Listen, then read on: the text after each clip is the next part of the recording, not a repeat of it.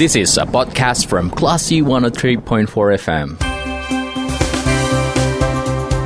Bicara melawan Corona bersama Classy FM.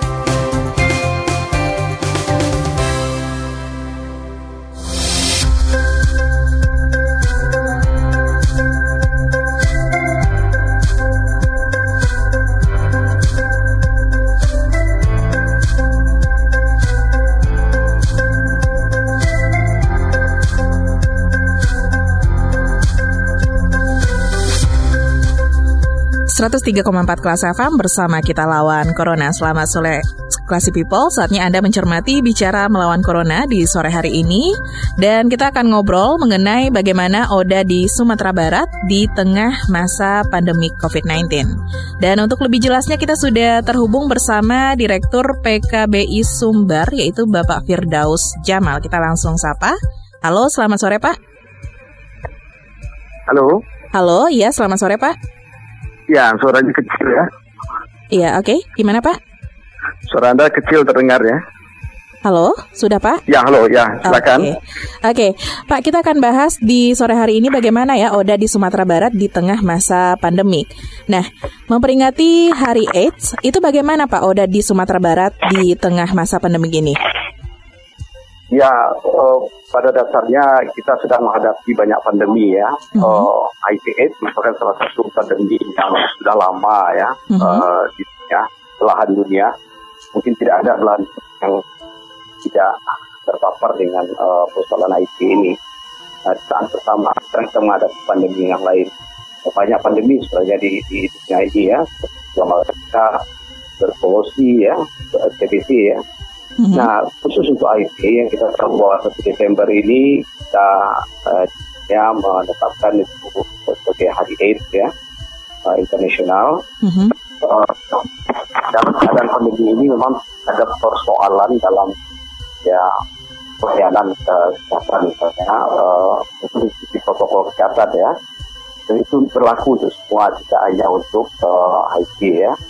Tapi eh, di kami di lembaga swadaya masyarakat satu hal yang agak signifikan uh, perubahannya adalah Mhm. uh, bagaimana menjangkau jangkau dalam arti uh, menemui uh, uh, kawan-kawan kita yang berisiko ya dalam arti populasi tinggi Mhm. yang berisiko uh, uh, terinfeksi HIV.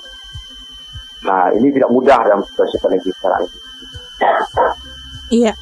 Dan kendala apa Pak yang ditemukan oleh Oda untuk berobat selama masa pandemi ini? Ya, eh, bagi, bagi ya kan ada dua ya. Satu adalah orang yang berisiko ya. Mhm. Dalam program pencegahan eh, dan penanggulangan AIDS ini Mhm. ada beberapa program itu populasi kunci dibagi-bagi ya. Orang yang berisiko karena laku berisikonya ada eh, kerja perempuan, ada eh, karena eh, soal yang lain, eh, juga eh, apa eh, apa risiko yang lain ya. Mhm. Yang itu kan ada uh, penjangkauan yang dilakukan oleh kawan-kawan uh, LSM ya lapangan.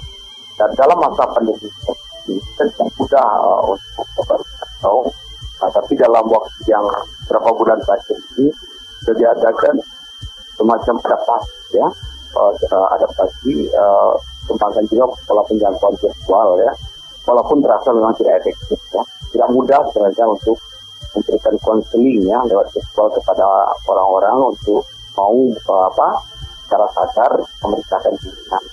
Yang kedua adalah kita biasa melakukan mobile therapy ya, Mhm. mobile uh, uh, volunteer lapangan. Uh, kita tahu bahwa ada kehidupan yang uh, hari, ada kehidupan uh, kelompok tertentu yang berisiko, misalnya di Yertu dan itu. Dulu kita lakukan langsung mobile di tempat mereka berkumpul atau berkegiatan. Uh, kawan-kawan konselor datang dan juga petugas kesehatan. Uh, tes ini dilakukan langsung di lapangan. Nah ini dalam masa pandemi panjang kita bisa beradaptasi supaya hal ini bisa dilakukan. Nah mobile PCT inilah yang sampai saat ini belum bisa dilakukan sama sekali. Oke. Nah, ini obat HIV AIDS sempat eh, tersendat di awal pandemi katanya. Bagaimana dengan eh, sikon Kenapa? sekarang, Pak? Hob- obat HIV AIDS Ya. Itu sempat tersendat katanya di awal pandemik. Nah, Oh, bagaimana iya. dengan Ya. sikon sekarang, Pak? Eh, kemarin saya berdiskusi di tanggal 1 ya Desember dengan Ibu Kepala Dinas penanggung jawab tata laksana IPS Universitas Gajil Dr. Revenal Mhm. Nah, ternyata itu tidak hanya di Sumatera Barat di seluruh Indonesia ya Mhm. Jadi persoalannya itu ada administrasi ya administrasi eh, eh, di Kementerian Kesehatan yang buat akhirnya distribusi eh, ARV obat antiretroviral untuk ini terlambat sampai di daerah sehingga eh, pada masa itu eh, apa eh, obat ini hanya diberikan untuk 15 hari dan itu kan bulan ya sehingga eh, kawan-kawan ODA mempersiapkan lebih banyak waktu untuk untuk berobat. Nah, nah saat ini sudah sudah baik dan normal kembali.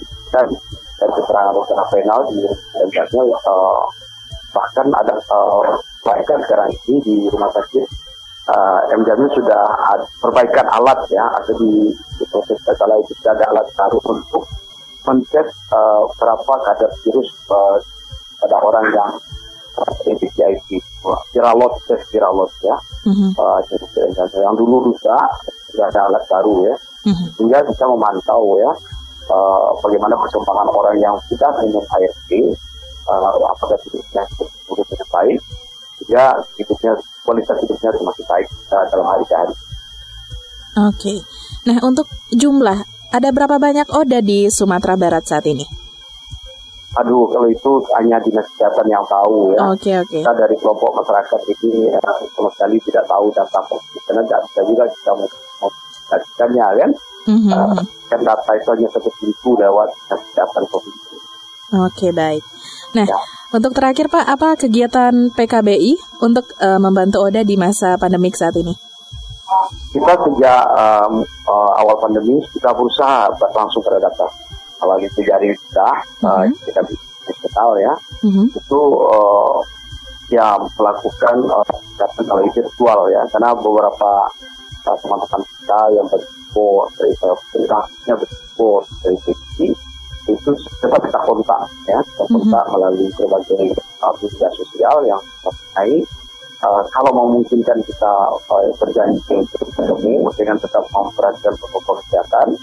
Nah, juga uh, memberikan dukungan ya, kita waktu awal-awal itu langsung memberikan dukungan, memberikan membuat masker dalam jumlah banyak awal-awal pandemi. Lalu kita distribusikan kepada kawan-kawan kita yang ada di lapangan.